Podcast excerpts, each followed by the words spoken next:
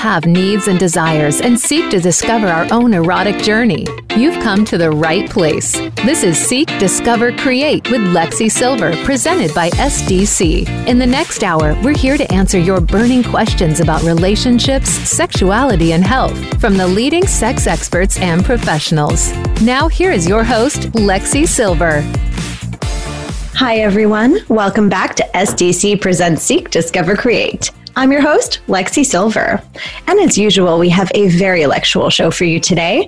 We're going to be talking all about erotica, specifically erotic literature for women, and why female focused erotica has been growing more popular each year.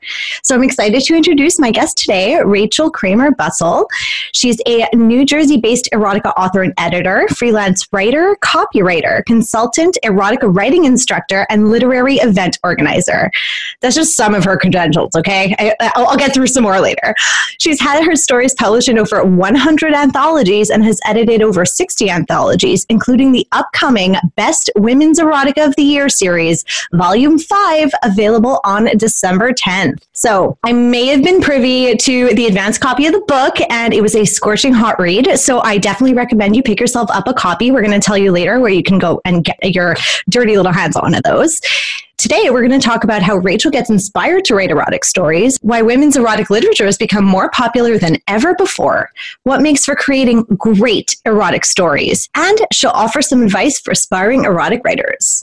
And later in today's show, as usual, I'll be answering some questions from you, the audience, during my Letters to Lexi segment. So if you want me to give you some lectual advice with the bonus help of my special guest each week, write into me at lexi at sdc.com and connect with me on social media on Facebook, Instagram, and Twitter at Lexi Sylver. That's Lexi with an I, Sylver with a Y. Now, before we start our chat with Rachel, I want to thank our sponsor, SDC.com, your and my expert source of exclusive information about sex, health, and relationships, where you can also access the world's largest lifestyle dating platform.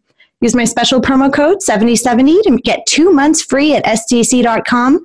That's 7070 to get two months free at SDC. So get ready to fearlessly embrace your lectuality with Rachel and I. Let me tell you a little bit more about my special guest today. Rachel Kramer Bussel is an erotica author and editor, freelance writer, copywriter, consultant, erotica writing instructor, and literary event organizer. She's edited over 60 anthologies, as I mentioned before, including, I love these titles, The Big Book of Orgasms, The Big Book of Submission, volumes one and two, Come Again, Sex Toy Erotica, and five volumes of the Best Women's Erotica of the Year series, all for Cleis Press. Her own erotic stories have been published in over 100 anthologies, including Best American Erotica, 2004 and 2006, and Zane's bestsellers Purple Panties and Succulent, Chocolate Flavor too. She teaches erotica writing workshops at colleges, conferences, and sex toy stores around the world, and consults and teaches online with clients about erotica and sexuality focused nonfiction. Her essays in journalism have been published in the New York Times, the Washington Post, O, the Oprah Magazine, Salon, and other publications.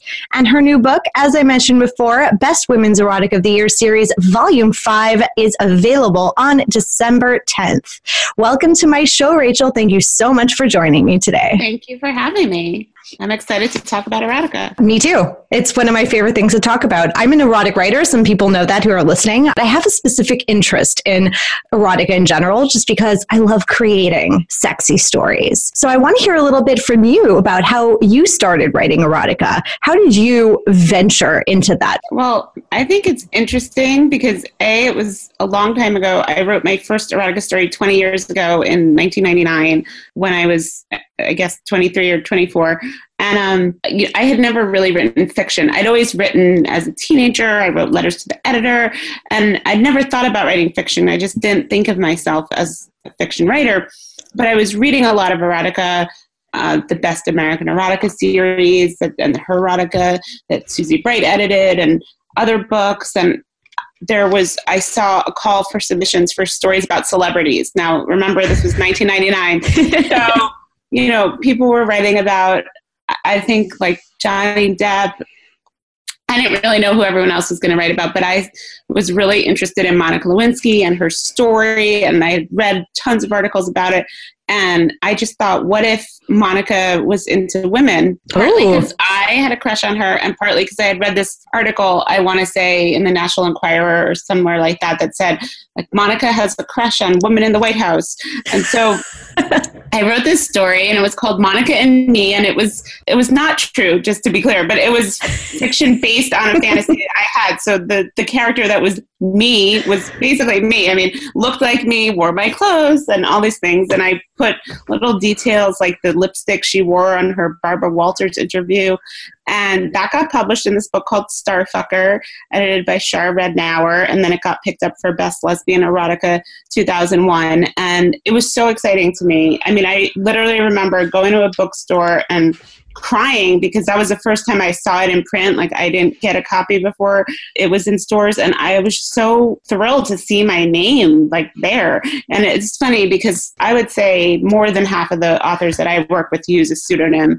But it didn't occur to me then because I was like, well, I write other things under my name. Why don't I just write this? And basically, ever since that first story, I've continued writing stories. And then I got asked to edit some anthologies and then I've just been doing that ever since 2001 and I did not imagine at the time that this is where I'd end up because I was also in law school. Well I was wrapping that up as I was writing the story. I dropped out but I remember I used their computers to print out the story to proofread it. So that was sort of the tail end of that period of my life and going into other period of my life. Oh, wow. What a beginning. And you dropped out of law school to write? Uh, you know, I didn't really drop out to write. I just dropped out because it was not working out and I didn't know exactly how I would make a living. I'd always been interested in writing. So I had, you know, various jobs that are not very memorable. But then after a few years of that, I was writing on the side. Um, journalism and more erotica and then i got a job at penthouse variations one of Penthouse's magazine. So I was doing that and I was doing more anthologies and I ran a reading series for a few years in New York where I hosted uh, Zane and Susie Bright and a whole bunch of other people. So I kind of threw myself into that, but that was never the plan when I wrote that first story. I hosted an erotic reading series where I had all kinds of guests from Susie Bright to Zane. And I just never thought this was what I would do for my career. I had no idea when I wrote that story that it would turn into what I do now, but it did. And now this is a large part of what I do. I'm pretty much every day, I'm either writing erotica, editing erotica, organizing an event, uh, reading submissions that people have sent to me for my books, and I love it. What a life! it's very it's it's funny. It's like I, now i'm just used to it. But if i think about me 20 years ago when i was crying in that bookstore i just never could have thought that this is what i'd be doing. Oh wow. So I mean, I understand that when you first decided to submit your first erotic piece, that was the first thing you did. But had you read other erotic literature before that had contributed to some of your inspiration? I had read a lot of erotic short story collections. I think I had read a few novels that were I remember buying books that were, you know, by anonymous, those those classic ones that yeah. that I saw at bookstores then that I do not see at bookstores now because actually back then you could find erotica more easily in physical bookstores. So I had read a fair amount of it. I think if I hadn't, I wouldn't have even known that that was a thing. But because I had been reading it and then I saw this call for submissions, it really prompted something in my mind. Oh, I'm going to write this story. But I think if I hadn't seen the call for celebrity erotica, I don't think I would have written it in that form. Maybe I would have written an essay or something. This, my mind was much more analytical. And then once I started writing erotica, it opened up this other side of how I could express thoughts on sexuality, both my own and fictional characters, because you know you have a lot of freedom in erotica if you're writing an essay you have to write pretty much exactly what happened i mean you can be a little poetic but you can't just bring in some other element um, that did not happen at all or you're the next james frey but in erotica, you know, anything can happen. So um, I really enjoyed and still enjoy that aspect of it. That you know, you can take something that's playing from your imagination or something you read about in the news or whatever, and turn it into something totally new that you created. as you're writing erotica now these days, since you're pretty used to it at this point, you've read and written so much, so much literature. What inspires you? I feel like in some ways it's harder for me personally to write now than it was then because by now I've probably written every personal experience I've had that I would want to turn into erotica. I mean, you never know. Something could happen and I could be inspired, but I'm generally looking at sometimes I look at celebrities, sometimes I look at the news, sometimes I just look at photo books, you know, art books, and I'm like, oh, that's an interesting juxtaposition. Or i look on instagram i follow a lot of sex toy stores sometimes you know a photo or a toy or anything really. Sometimes it's a phrase like i'll see a poster for a movie or a tv show or whatever and it's a catchphrase or a title and, or just a common phrase that um, speaks to me. For a little while i was writing song titles. I was using them as my short story titles and getting inspiration that way you can feel free to try that too. So, really, it could come from anywhere. And I think for me, I get the plot first. Some people get characters first or dialogue. I'm more plot driven, so I'll get an idea for how the plot will go and then I'll try to fill that in. And, you know, sometimes it doesn't work. I mean, sometimes I have stories on my computer that are half finished or three quarters finished that just the ending or the second half just never quite materialized. But I keep them there because maybe I'll revisit them later on. I have such a database of stories that are unfinished myself, so I understand. But sometimes, yeah, you get a bit of a flash or a spark and you're like, oh, that makes sense. So it's really good that you just have them in the bank for later on. Yeah, and sometimes they take a turn that you didn't expect. Like you expected to write the plot as A B C D and it becomes A B X Y and you just don't know, you know, maybe you save the CD for some other story you're going to write. Oh, I love that unpredictability, the spontaneity that you can kind of put into there. Uh, and I think that makes for a very interesting story. And we're going to talk a little bit about that, what makes for a particularly good erotic story. Just in a sec, we're just going to take a quick break. And when we get back, we are going to talk about female focused erotica. So don't go away. Right now, I just want to tell you all a little bit about the world's largest adult sex ed platform, SDC.com, where you can find loads of information about sex, health, and relationships. You can watch videos, listen to podcasts, and read articles from professionals all around the world, like Dr. Jess, Sunny Megatron, Dr. Elizabeth Schiff, John and Jackie Melfi of Open Love 101, and many more SDC contributors. I'm one of them, so you can find some of my content on there too, including this podcast. Now, Rachel and I were just talking about what could make for a really great erotic story. And I want to know from you, since you've helped so many writers put together their stories, improve their stories, stories create incredible erotica. What for you is the formula for a really juicy erotic story? So I don't know if I would say there's a formula because I think anyone can break the rules and if they do it the right way it can still be erotic um, and i'm going to kind of circle around this a little bit but i'm first going to say one huge thing that I see that needs improving that I often give feedback on, I would say maybe every third or fourth story, I say, well, what were they feeling in this moment? What were they thinking? Because often writers are so focused on the physical aspects. You know, he was touching this or she was putting her hand or tongue or whatever here that we don't know what they're going through mentally and emotionally. And to me, that combined with the physical is really the heart of what make something erotic. And the way I like to think of it is if you walked into your room and you saw 10 couples making out or having sex or whatever, and they were all doing the same physical action, you know, you would describe the physical action the same way, but we don't know what all those people are thinking. And if that's 20 people, they could all be thinking 20 different things. I mean, one might be thinking this is the hottest sex of my life, and one might be thinking, oh my goodness, like I'm looking at my watch, when is this over?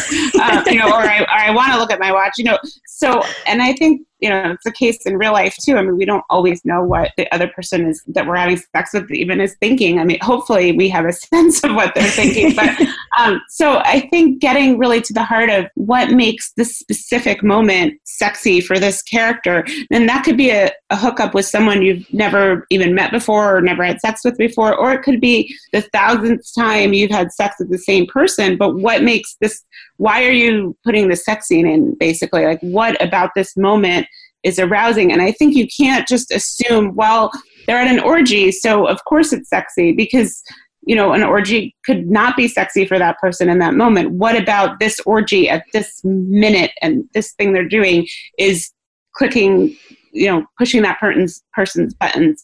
And that's going to be different for every person and character. There might be similar things throughout your different writings but i think the more you can really get down to the individual level and explore what's arousing for that character and what about their history or past or fetishes or whatever makes it sexy to them, the more the physical action will be meaningful to the reader. So I think that is to me is what I look for generally in, in anything that whether I'm reading it to edit it or just reading for for fun. And I'm the kind of person I do like to know backstory about the characters. I like to know I don't need to know, you know, every detail about where they grew up and who their parents were and whatever, but I like to know a little bit about what they're bringing to the situation, you know, because I think it's it is going to matter.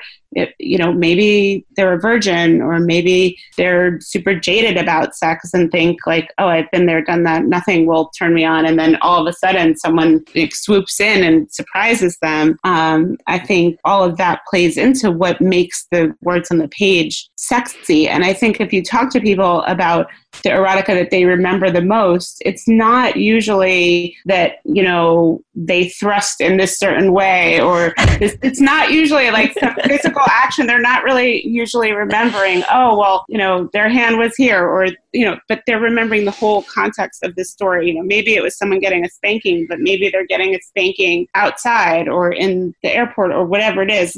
So I think that can also be a way if you have people you can sort of poll about what erotica has stood out to them. It's not just, you know, I like this story or this book or whatever. What about it did you like? And that can give you a sense of what readers enjoy. And I mean, for better or for worse, people definitely share their opinions online. So I, you know, I, I see what people are saying about the stories I publish, and I, I do try to not really cater to that, but take it into consideration. You know, if people say that felt rushed or that didn't feel realistic or whatever, then next time I try to sort of correct for that and push authors to go deeper, so to speak, in those areas. go deeper, so to speak. Well, I mean, it's a challenge enough as it is to get inspired to write a story, to actually put pen to paper, or in this case, you know, fingers to keyboard, to actually get it done. One other big challenge that I would argue uh, is super important and has always been important, but is now becoming a little bit more more talked about, more widely discussed, is representation when it comes to literature in general, to writing, uh, to media. And when I talk about representation, I talk about everything from racial lines to uh, sexuality, gender gender identity, different kinds of relationship styles. So, consensual non monogamy becoming more prevalent as far as topics and themes go. Have you noticed a kind of increase in that kind of content that you have been editing or working with, or even in your own writings? I think I've noticed it on the part of authors and readers are demanding that. And I, I think some publishers are stepping up and i can really only speak to myself as an editor and i'll I'll be perfectly upfront. Like when I started doing this, I'm a white woman. I read a lot of white authors, not out of a sense of not wanting to read other authors. And I did read,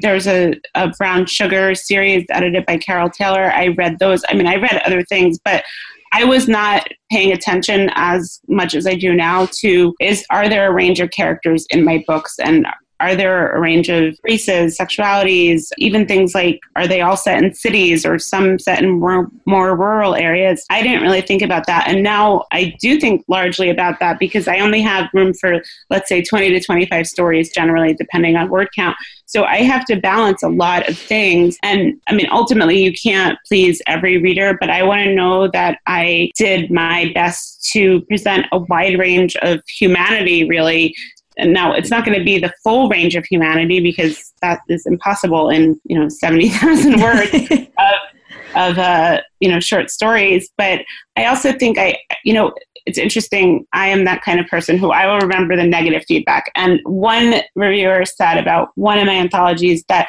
they felt like it was kind of like affirmative action like basically that i had just put different races in just to be diverse. And that is not how that was not my intention but it is something you know I think about. I don't just want different races or ages or sexualities. I want stories that are complicated, you know, that definitely aren't stereotypical, but that are also varied. Like I want, you know, the shy virgin, but, you know, I want the shy virgin who's coming from all different backgrounds. And I also want the sex worker who's from all different backgrounds. And I think, I think I've gotten better about that over the years. And also I've, my reach for the calls for submissions has broadened. So there's authors from around the world who are submitting, and there's authors who've maybe never written erotica or haven't written as much of it but maybe write in another genre who are thinking, oh, well, I could branch out and try this. So in this book, there's a phone sex worker in India. And that story I think is very interesting because it's partly about sexism at work and this culture around, you know, workplace boundaries and issues around that. And then bringing in the sex work factor and then also her humanity, like what turns her on. Can, how does her personal sexuality merge with the work that she's doing? Um, and there's a story about the first Latina president of the United States, which you know I, I think is very timely at this moment and also a very moving story. It's both sexy and it's there's an emotional component because she's a widow. So um, there's there's a lot going on there, and a lot of the authors, if you read erotic romance, you will you may recognize their names. Uh, C.D. Reiss, Sierra Simone, Sabrina Sol, who wrote the uh, Latina president story. And I think romance authors are used to doing what I said before, like merging the sexual tension with the emotional component. Mm-hmm. And that's not to say that erotica. I think there's a difference between erotic romance and erotica, and not all the stories are love stories, um, and they don't have to be. But a lot of them are, and I think I think readers, my readers, and me as an editor, I think they want a, a, mix of those two things. I think they want some where these are stories that maybe you could see this happening in not necessarily your life, but you know, someone you know, where they're they're a little bit set in a familiar world, and then some are set in a world that probably is not your world. I mean, maybe that's because I don't think there's aliens in this book, but you know, maybe it's because it's set literally somewhere that you know we do not inhabit as humans, but or maybe it's just a more unlikely story, but it has that fantasy element and because it's short stories, I have the range to put all that in one book. I think if you're writing a novel, you know, it's generally going to be set in one specific world. And I don't necessarily think every reader will love every story because they're quite there's quite a range. But I hope that there's something for anyone interested in erotica. And I did want to touch on one thing because we're talking about women's erotica. I did not name the series. The series actually predates my five volumes. There was just women's erotica and then 2001 2002 with other editors. But one thing i've discovered is that i have a lot of male readers of all my books, including this series. And I think that they enjoy getting a peek into what women are thinking about when it comes to sex. And, you know, I don't know, like, I don't know if it's that they are reading it. Some I know are reading it with their partners, some maybe reading it alone, but I think they're reading it for the same reason women are reading it. And I think there's a common bond there that people are reading it to be turned on and entertained and sometimes to get ideas for things they might want to try. But I think it's kind of a it does a disservice to assume that it's only men who are, you know, men are watching porn and women are reading erotica. There's plenty of people who are fall, you know, who, women who watch porn and men who read erotica. Yeah, absolutely. And I, I th- I'm glad that you actually touched on that because one of my questions for you was, you know, what kind of audience do you have when it comes to this kind of literature? It seems like you're really in touch with your audience and your community,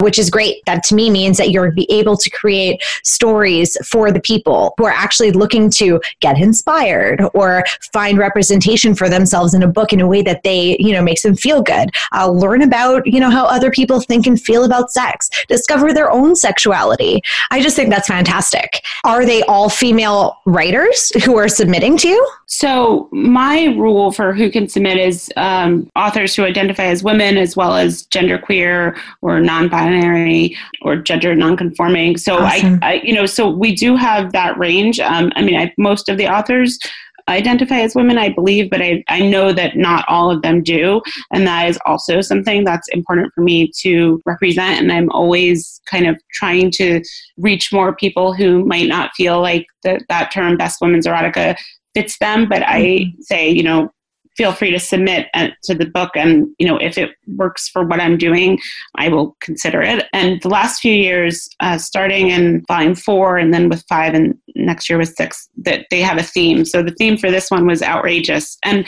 you know i like a theme like that where it's not so specific that you know exactly what you're going to get when you open it because what's outrageous to one person is going to be you know boring to another person. So that outrageous theme encompasses a lot. And i really like that because i feel like i want readers to be surprised and i want them to read things in here that most likely they haven't read before. And if i who've read thousands of erotica stories and have been reading it for 20 years i'm surprised then hopefully readers will be too. So there's a story that really stood out to me that i put at the end called spin by lauren emily and it's about aerialists who are having sex in the air and I had to ask some questions like, where are they here and how are they doing this? Because I don't know what it's like to be an aerialist, but I can definitely tell you I saw an aerialist performance a few months ago uh, when I was in Nashville and I was watching it in awe of the acrobatics, but also thinking, wow, like this is sort of like what happens in that story, except, you know, much, much racier. I mean, no one was having sex in the air at the show I saw. But I think like that's the kind of story that to me, you know, stood out because it was just so unusual and so different and did make me think about various elements of just like how bodies can fit together in this specific physical configuration and what that's like for these people. And I think, especially now when we have so many types of erotic stimulation at our fingertips, at our ears, at our eyes, you know, there, there's just a lot. Never mind non erotic. I mean, all of us have all streaming services and ebooks and websites and everything. Like for someone to sit down with a book either audiobook or ebook or print and immerse themselves in reading one or more stories like i'm very grateful that they're doing that. And you mentioned my audience, I definitely want to take into consideration what people want to read. I mean, it's hard because, you know, readers will give me feedback, but sometimes they say, I want more BDSM, and some say, I want less BDSM. So I can't totally cater to all those opinions. But right. when I'm looking at 100 or 200 stories that come in and I have to select among them, the biggest thing I'm looking for is variety, which may not be that helpful to those who are authors who are like, well, how can I how can I give you variety? And it's one of those things. It's it's hard to say in advance what variety means, but you know, I look for stories that don't repeat the same scenario within the same book and also that are you know i want people who are single i want people who are in couples i want more than two people you know triads or four people or swingers or whatever it is. Like i want that kind of variety and i also want variety. I don't want them all to be in the first person I know some could be in third person. I want different settings. It, it's it's actually very challenging that part of it. So it's not just oh pick the top twenty stories that I personally like or that I think are the most well written. I have to reject a lot of stories that are great stories that are well written and interesting. And with those authors, I will try to either find a place for their work in another anthology in the future or I you know say to them, you know, I'm not rejecting this because I didn't like your story. It just I couldn't I didn't have room for it or for whatever reason it didn't quite fit. But um and then I use that to guide the next volume I'm editing. And right now I'm wrapping up volume six and then hopefully I will be asked to edit another volume. And if I am, I'm going to change some things because I've been seeing a lot of stories that are either about strangers, which makes sense because there's an inherent drama in meeting a stranger and it's hot. going from not knowing them to being naked with them. I mean, of course, that's dramatic. but uh, and then there's also a drama to being friends with someone and then going from friends to lovers. But I I think that something I want to read more about, which could speak to my personal situation, is couples having adventures together. Now, that could mean a monogamous couple doing something like going to a strip club or, you know, being voyeurs, or it could be, you know, exploring non monogamy or any other adventure that either couples or people in established relationships are having. Because i think that's a lot of who is reading erotica. Not entirely but i think people want to see as well as single people hooking up seek established relationships that are doing things to amp up their sex lives or bring in a new element or just try something new so I want to see more of that. I think that's more challenging for writers because I think a lot of us, me, myself included, you know, you you want to write about the sexy stranger who suddenly appears in your life, you know, because there's a lot of those opportunities to come up with fictional stories about that. I think we all meet strangers that maybe not every day, but at least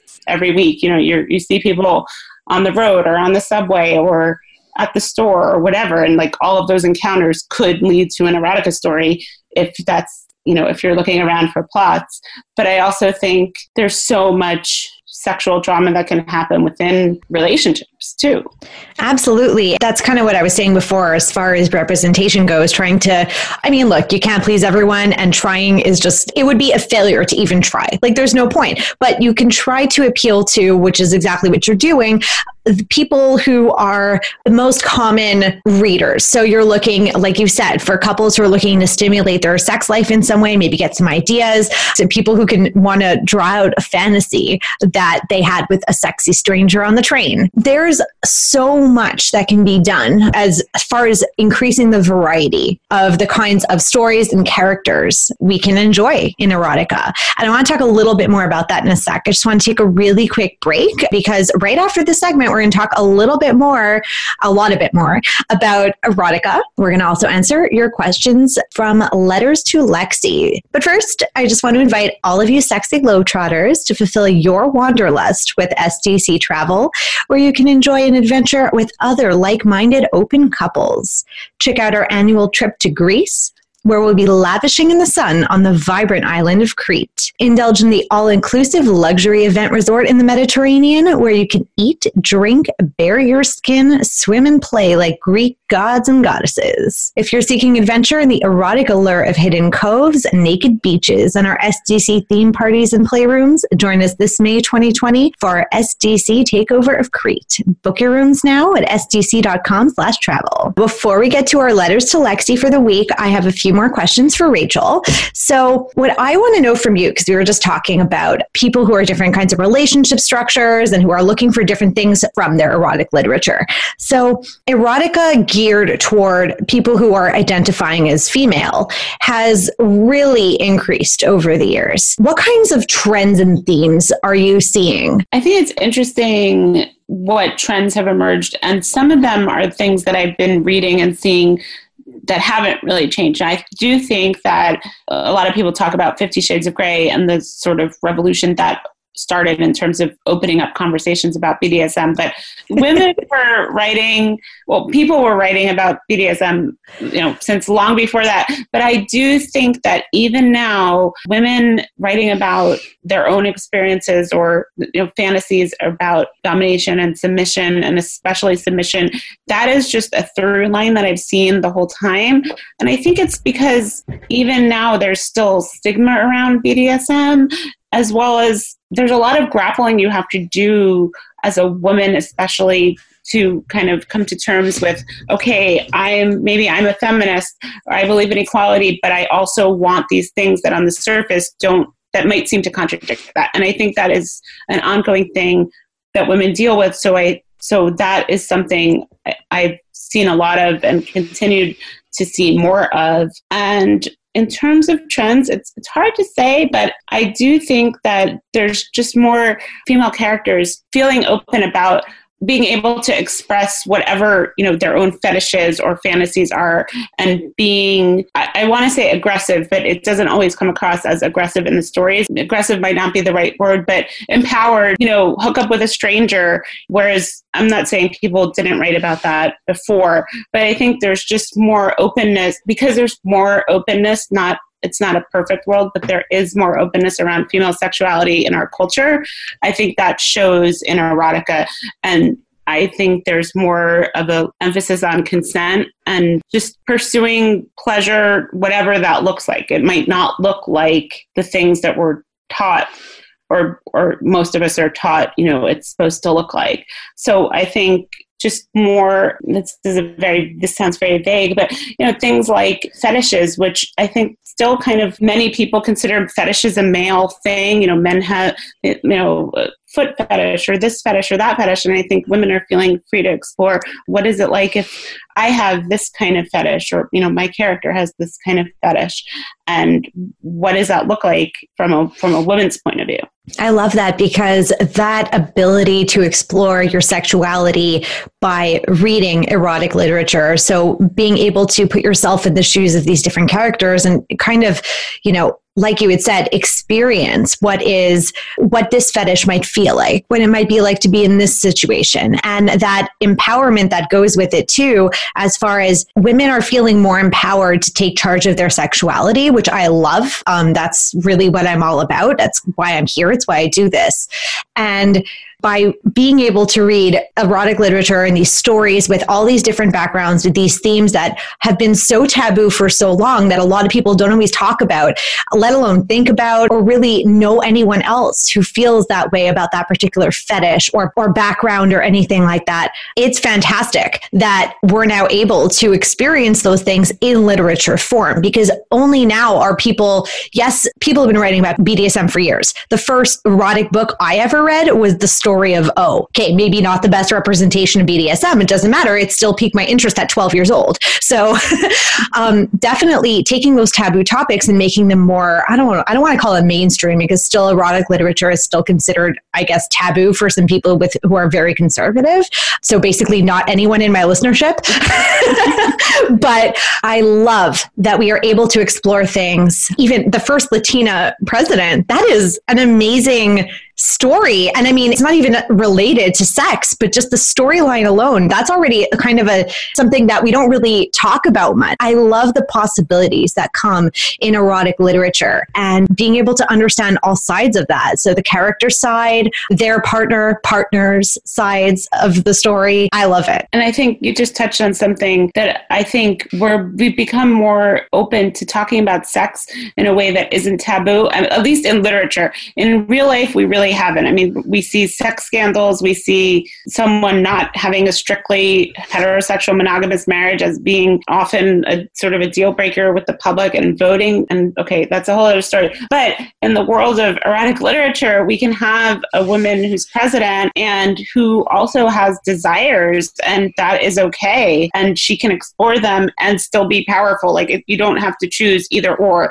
And I think that's something we're still grappling with as a society. So, erotic literature is also grappling with how women's power outside the bedroom translates into power inside the bedroom. And I think power doesn't always have to mean you know dominant or submissive it can mean power in terms of just being okay with your own fantasies and thoughts and expressing them to yourself and to partner or partners. Um, i think that's still a struggle for many people of different genders but women especially because there's still slut shaming there's still a lot of internalized ideas about what's right and wrong and erotica is a really great place i think to make peace with those things and explore them and sort of discover character characters who have also gone through those things. And when I said empowered, that doesn't mean that every second of every story a character feels empowered. They also struggle with doubts and questions and thoughts, but you know, they they work through them in an erotic setting, mm-hmm. but they still also discuss those things. And I think that's important too. The other thing I think sometimes beginning writers do is everything is perfect throughout the story. You know, everyone's happy, everyone's having a great time. And that's good. I mean, I want people in their real life like to have a great time and enjoy sex and not have, you know, be stressed out or have drama. But the fact is like we're humans, we do have issues, whether that's you know body image issues or you know mental health issues or whatever.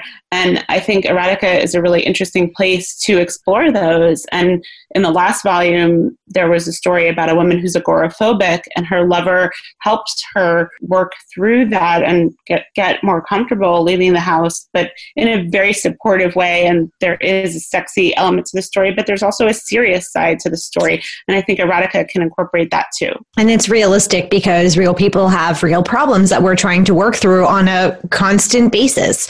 And you know i, I like that you said the characters are not always feeling empowered power throughout the entire story. We all have moments of doubt, but I think the empowering thing about it is because the characters are so rooted in reality that we're able to relate to the character on a personal and emotional level, which is for me, and like you had said before as well, one of the key things when it comes to good erotic literature. Sorry, not good, great erotic literature. I want to know also, because we're almost wrapping up the segment, I wanted to go to letters to Lexi so we can answer a couple of people from the audience. But what is for you now that you are working on all of these different stories, these different anthologies? You have so much going on. I know you're going to be doing some book tour coming up soon. Uh, yes, I am doing three book events for volume five. The first is in Brooklyn, January 19th at Stoya's Book Club.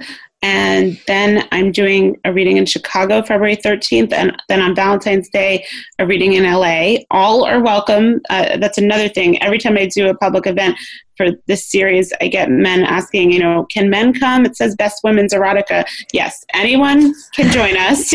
uh, anyone, I assume over 18. I, I have to check with the stores. I don't know about age wise, but all genders are welcome. And it's really wonderful for me to take this work that is so much on my computer and in a, in a book form and bring it into a live event because I think I hear the stories differently when the authors read them to me. And there's something very humanizing about hearing someone read their erotic work because we have very few spaces where that happens live in this yes. culture. And I think doing that, it remains sexy. I don't think it makes it, like you said, just taboo or nullifies that, but it also makes it real. Like people can see that these are real people writing these stories. Um, and they, I think there's an empathy that happens, you know, when you're hearing different people's reactions and watching them see what it's like to just hear those, even if it's just it doesn't have to be the most explicit words, but they're just hearing this erotic tension build in the air. So that's a lot of fun for me. So that's the immediate future. And then hopefully more books in the future. Can't wait. We're going to talk later about how people can reach you, and how people can come to these events where they can get all the information in your amazing new book. But right now, it's time for letters to Lexi. So I've been receiving a lot of questions from all of you. I can't get through all of them, obviously, each episode. I try to pop in a couple here and there. So during this segment, I'm going to give you the shameless, no bullshit answer that your friends might not have the titanium ovaries or balls of steel to tell you. No question is ever too taboo or queer or weird, so don't be shy. I love getting your messages, so email me, lexi at sdc.com. You can also connect with me on Facebook, Instagram, and Twitter at Lexi Sylver. That's Lexi with an I, Sylver with a Y. So maybe Rachel can help me out with some of these. The first letter or message is from Natalie. This is through Instagram. Hi, Lexi. I'm married and not fulfilled in my sex life. I want to have sex with other people, and I think my husband does too. Do you think going into the lifestyle can add the spark back to our relationship? So, firstly, just for context, uh, when we are talking about the lifestyle, in this case, I'm going to very broadly go into the realm of consensual non monogamy because it's not necessarily true that the lifestyle equals uh, the swinger lifestyle. So, there are lots of other forms of consensual non monogamy that could be represented in this general discussion about lifestyle. So, so Natalie, have you talked to your husband about the possibility of opening up your marriage? The fact that you said that you think that your husband also wants to have sex with other people means to me that you don't have a confirmation and that you need to actually have that conversation first. So before anyone enters a lifestyle, and I do a lot of coaching about this, I talk about this a lot, how strong is the foundation that you have right now in your relationship? If you're not satisfied in your sex life right now, if you open up your relationship and you start introducing other partners into the mix, that could actually spell problems for you and your husband. So, my advice to you is see what you can do firstly to spice up your sex life at home. What talk to your partner. What is it that you need personally and what is it that he needs to feel fulfilled and happy in your sex life? So, those could be completely different things, but the only way you're going to know is if you actually talk about it. And without having that base of communication, if you do open up your relationship, there is a lot of communication that happens throughout that process.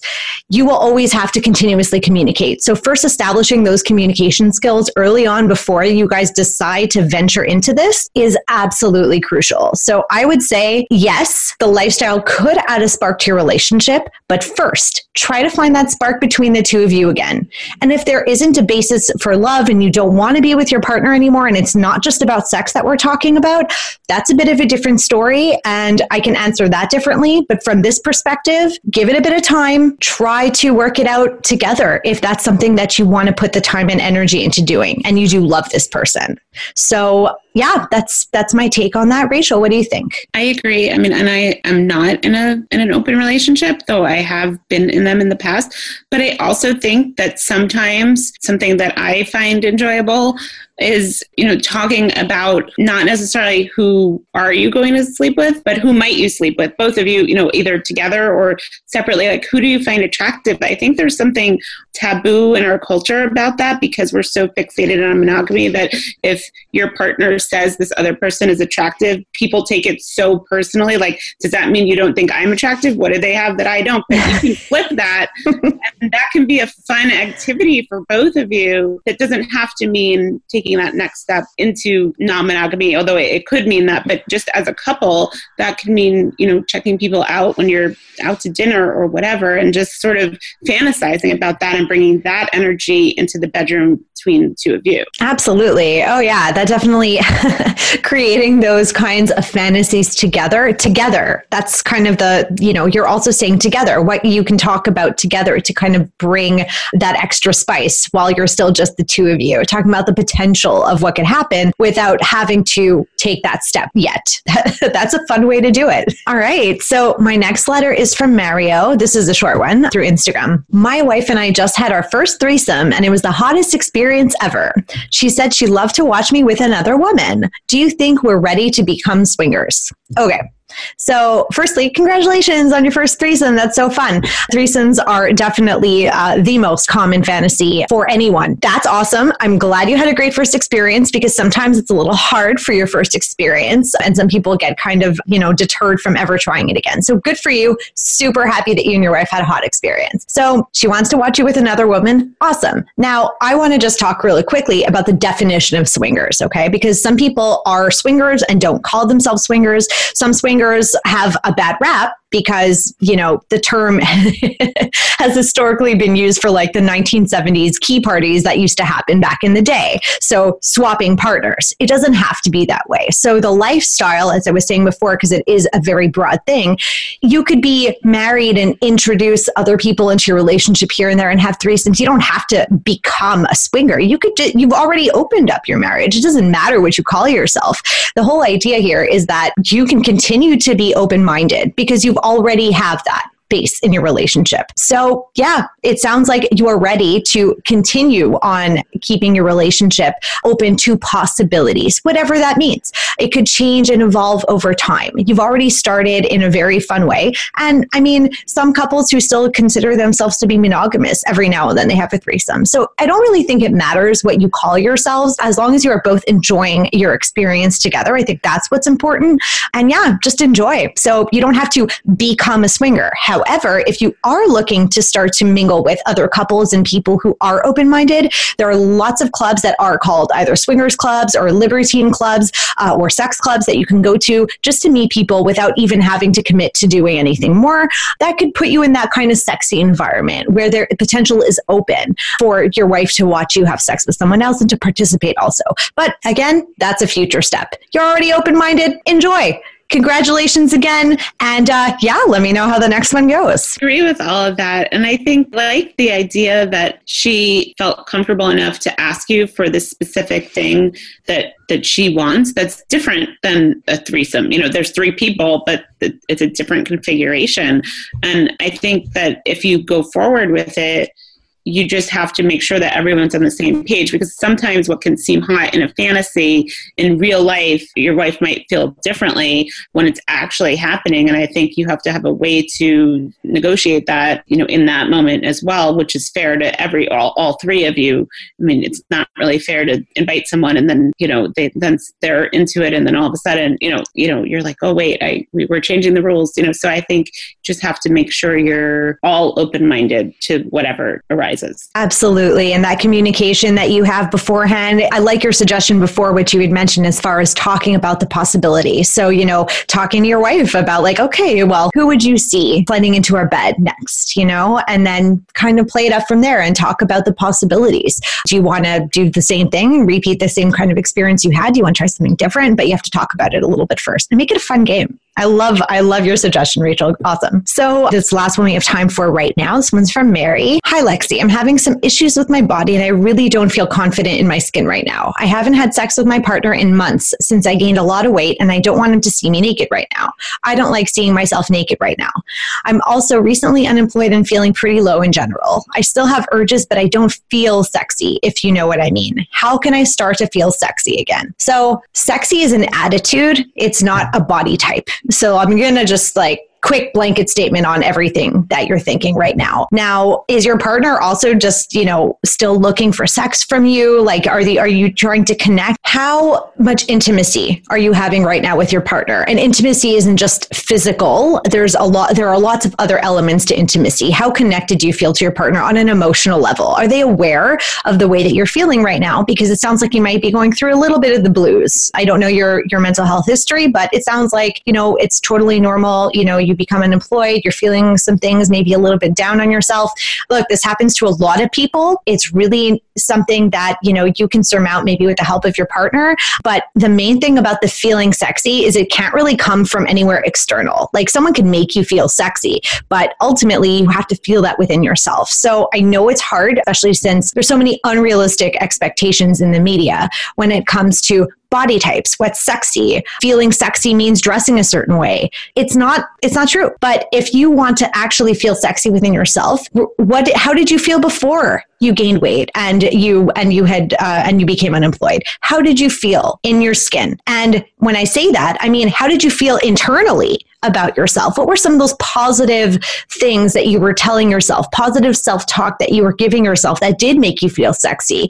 And try to remember that state of mind that you were in because you're basically saying you want to learn how to feel sexy again, not that you've never felt sexy. So those are two very different things. So just try to remember how did you feel in your body? How did you feel in your head? And then try to recapture that feeling and communicate your, with your partner. I mean, maybe if they've, you know, been looking for intimacy, maybe they feel a bit disconnected from you, not just physically, but maybe, you know, you need to let them know that you're just kind of going through a bit of a, a low period and that's okay. That's totally acceptable.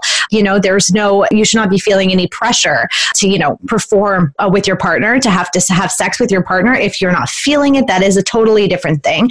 But if you are feeling the urges and you want to do something about it, just do it. Your partner is going to find you sexy no matter what you look like. And what's important is that you find yourself sexy no matter what you look like. I also can recommend masturbating, get to know your body and it's all of its beautiful, luscious curves. You know, feel your skin. You're still you. It doesn't really make a difference if you're just feeling a little bit squishy or a lot of it squishy, that's totally fine. Squishy is delicious. Squishy is awesome. All right. So embrace yourself for who you are, reconnect with your body, reconnect with the way you were thinking before, and hopefully that'll get you started on the right path. But don't forget, this takes time, right? So it's not an overnight thing. You just need to give yourself a little bit of time to put yourself back into that confident mode. And honestly, for me, sometimes what helps is just wearing lingerie around the house, even if there's no one here, just for myself or get or treating myself to something that does make me feel sexy. Maybe for you, that's a spa day or a manicure or something like that, something to pamper yourself. Sounds like you might need that a little bit just to kind of get a little boost and see if that helps. That's a very multi layered question. I'm happy to help you. I do coaching for self confidence also, so we can talk about that later. But Rachel, I'd love to hear what you have to say about this. I agree with all of that. And this is a question I actually personally relate to because there have been times when I've been both of those things unemployed and have felt disconnected from my body. And I think, like you said, trying to find what sort of not just turns you on, but makes you feel good about yourself. And also remembering that your partner still, uh, you know, wants you and loves you. Like you, we as women especially often care so much more about what our body, the specifics of what it looks like than our partner who are already loves us. And I wanted to say one other thing. I mean, A, that you don't have to be totally naked in bed.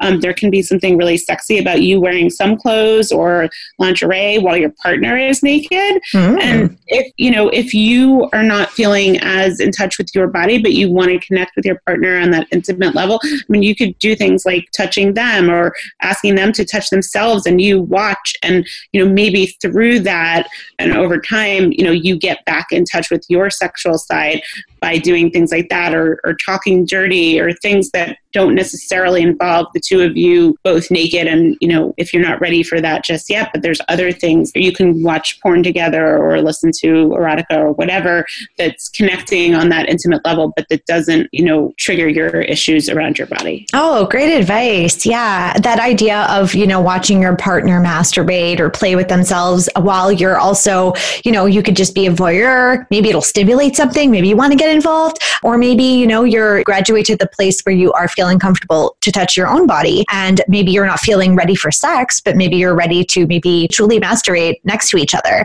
and maybe just touch each other a little bit. But yeah it's it's a process. I can understand that. I've also had periods of time where i felt low and uh, it happens all the time. It's it goes up and down. So that's totally normal. What you're experiencing is still normal. So just don't feel like you're the only one who's dealing with this because you're not. And uh, we're here for you so that wraps up this week's letters to lexi. So if you want me to answer your question about sex or relationships email me at lexi at sdc.com as i mentioned before or at lexi sylver on all of the places on social media. And that's lexi with an i sylver with a y. So that is how you can get your question answered on my next letters to lexi. So that's how you can reach me. And now let's talk about how we can reach rachel. And uh, you also mentioned about you know the book tours uh, that you're doing, the, the live readings. Where can people find out more information about that and maybe get tickets if there are tickets available? For the book tour and book information, you can go to bweoftheyear.com and that has all that information. My website is rachelkramerbussel.com, which also has that information. And you can follow Best Women's Erotica on Instagram, where we will be having some fun giveaways, and BW of the Year on Twitter. And you can follow me, Raquelita, on Twitter. uh, and uh, yeah, and there will be tickets for the January 19th Stoya's Book Club in Brooklyn, but the other two events are free and open to the public. Oh, exciting! Oh, congratulations on all of these wonderful announcements and all of these wonderful new things that you're doing, all of your achievements. Thank you. Awesome. And thank you so much for coming and joining me today. I had a lot of fun. And so did I. I any excuse to talk about sex and erotica, I'm, I'm there. So thanks for the copy of the book, by the way. You're very uh, welcome. Yeah, very nice addition to my collection. And so that's it for this episode. My Lexual friends, thank you all for listening today. Don't forget that you can learn more about sex, health, and relationships as you seek yourself, discover together, and create moments at SDC.com. Use my promo code 7070 to get two months free at SDC and try it out for yourself. And you can tune in on Tuesdays at 5 p.m. Pacific, 8 p.m. Eastern on Voice America's Variety channel for my next show. You can download my podcast episodes on demand anytime you want them on iTunes, Spotify, iHeartRadio, Stitcher, TuneIn, and Google Play Music. Thanks for joining me, Lexi Sylver, on Seek, Discover, Create. Until next time, stay Lexual, people. Bye.